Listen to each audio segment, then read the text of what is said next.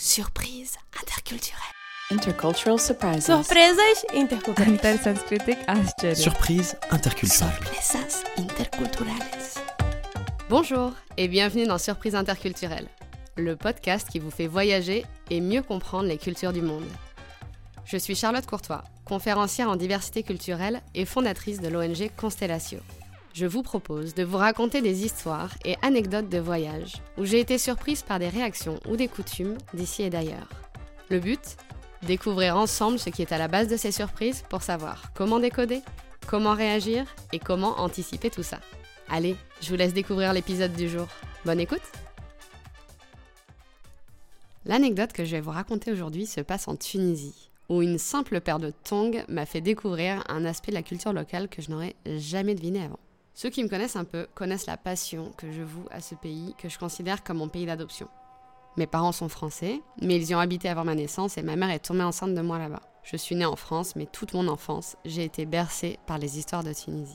Je passais des heures à feuilleter le livre de photos que nous avions à la maison. J'entendais mes parents parler avec nostalgie de la gentillesse incomparable des Tunisiens, du poisson grillé sur la plage, des îles paradisiaques de Kerkena avec leurs felouks, des marchandages sans fin dans les souks et même des cours de karaté qu'ils prenaient là-bas. Mais ça, on en reparlera dans un prochain épisode. Faut bien que j'en garde un petit peu pour plus tard.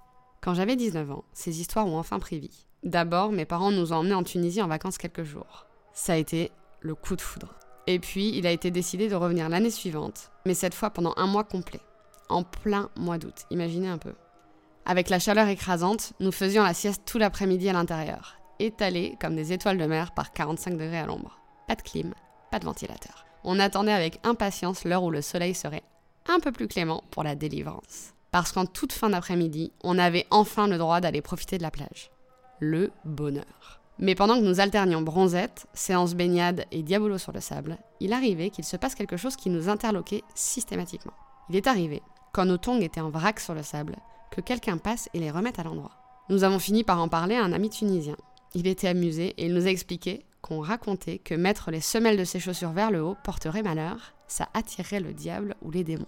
Le prophète lui-même disait apparemment qu'il ne fallait pas retourner ses chaussures pour ne pas montrer la saleté qui se trouve dessous. Mais il semblerait que ce ne soit pas vraiment une injonction religieuse à la base. Enfin, j'imagine que ça dépend des interprétations de chacun. Ça fait partie, en Tunisie, des choses qu'on apprend aux enfants quand ils sont petits. Ne laisse pas tes chaussures à l'envers, ça va attirer le diable. Comme notre fameux ne passe pas sous une échelle, ça porte malheur.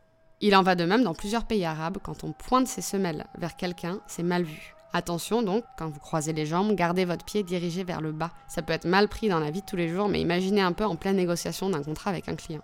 Cette fois, je ne vais pas vous faire de conseils à rallonge ou de liste de choses à retenir de cette histoire. Ce que j'ai appris, personnellement, c'est que les pratiques peuvent être tellement différentes dans d'autres pays que parfois on s'y attend même pas.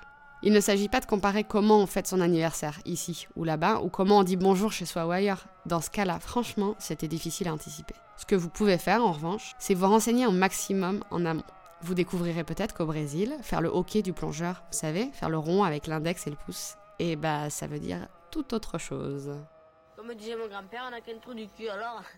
Ou alors vous apprendrez qu'on ne mange pas avec la main gauche en Inde ou au Maroc, parce que c'est la main qu'on utilise pour s'essuyer le... les... Enfin vous voyez quoi. Le caca, c'est délicieux. Oui, bon, je suis très pipi caca aujourd'hui. Ça aura le mérite de faire rire mon petit neveu Nathan s'il entend cet épisode. Bon, revenons-en à nos moutons. En bref, rappelez-vous que ce qui est considéré comme décent ou indécent, respectueux ou irrespectueux, peut changer d'un pays à l'autre. Pareil pour la symbolique. À vous de vous renseigner du mieux possible et bah, d'en rire après si vous vous retrouvez dans une position inconfortable. Parce qu'entre nous, il est quand même très probable que ça vous arrive au moins une fois. Allez, ça fait des histoires à raconter, la preuve. J'espère que celle-ci vous aura plu et qu'elle vous donnera des clés utiles lors de vos voyages. Je suis curieuse d'avoir vos propres anecdotes et réactions dans des situations similaires. N'hésitez pas à venir me les partager sur Insta ou sur LinkedIn. Je vous donne rendez-vous dans deux semaines pour vous raconter une anecdote qui m'est arrivée en Inde. À très vite Merci d'avoir écouté cet épisode jusqu'au bout. Si vous avez aimé, abonnez-vous et laissez-moi 5 étoiles et un commentaire sur votre plateforme d'écoute préférée. Et partagez le podcast avec les voyageurs, les expatriés ou les curieux autour de vous. À dans deux semaines pour un nouvel épisode de Surprise interculturelle.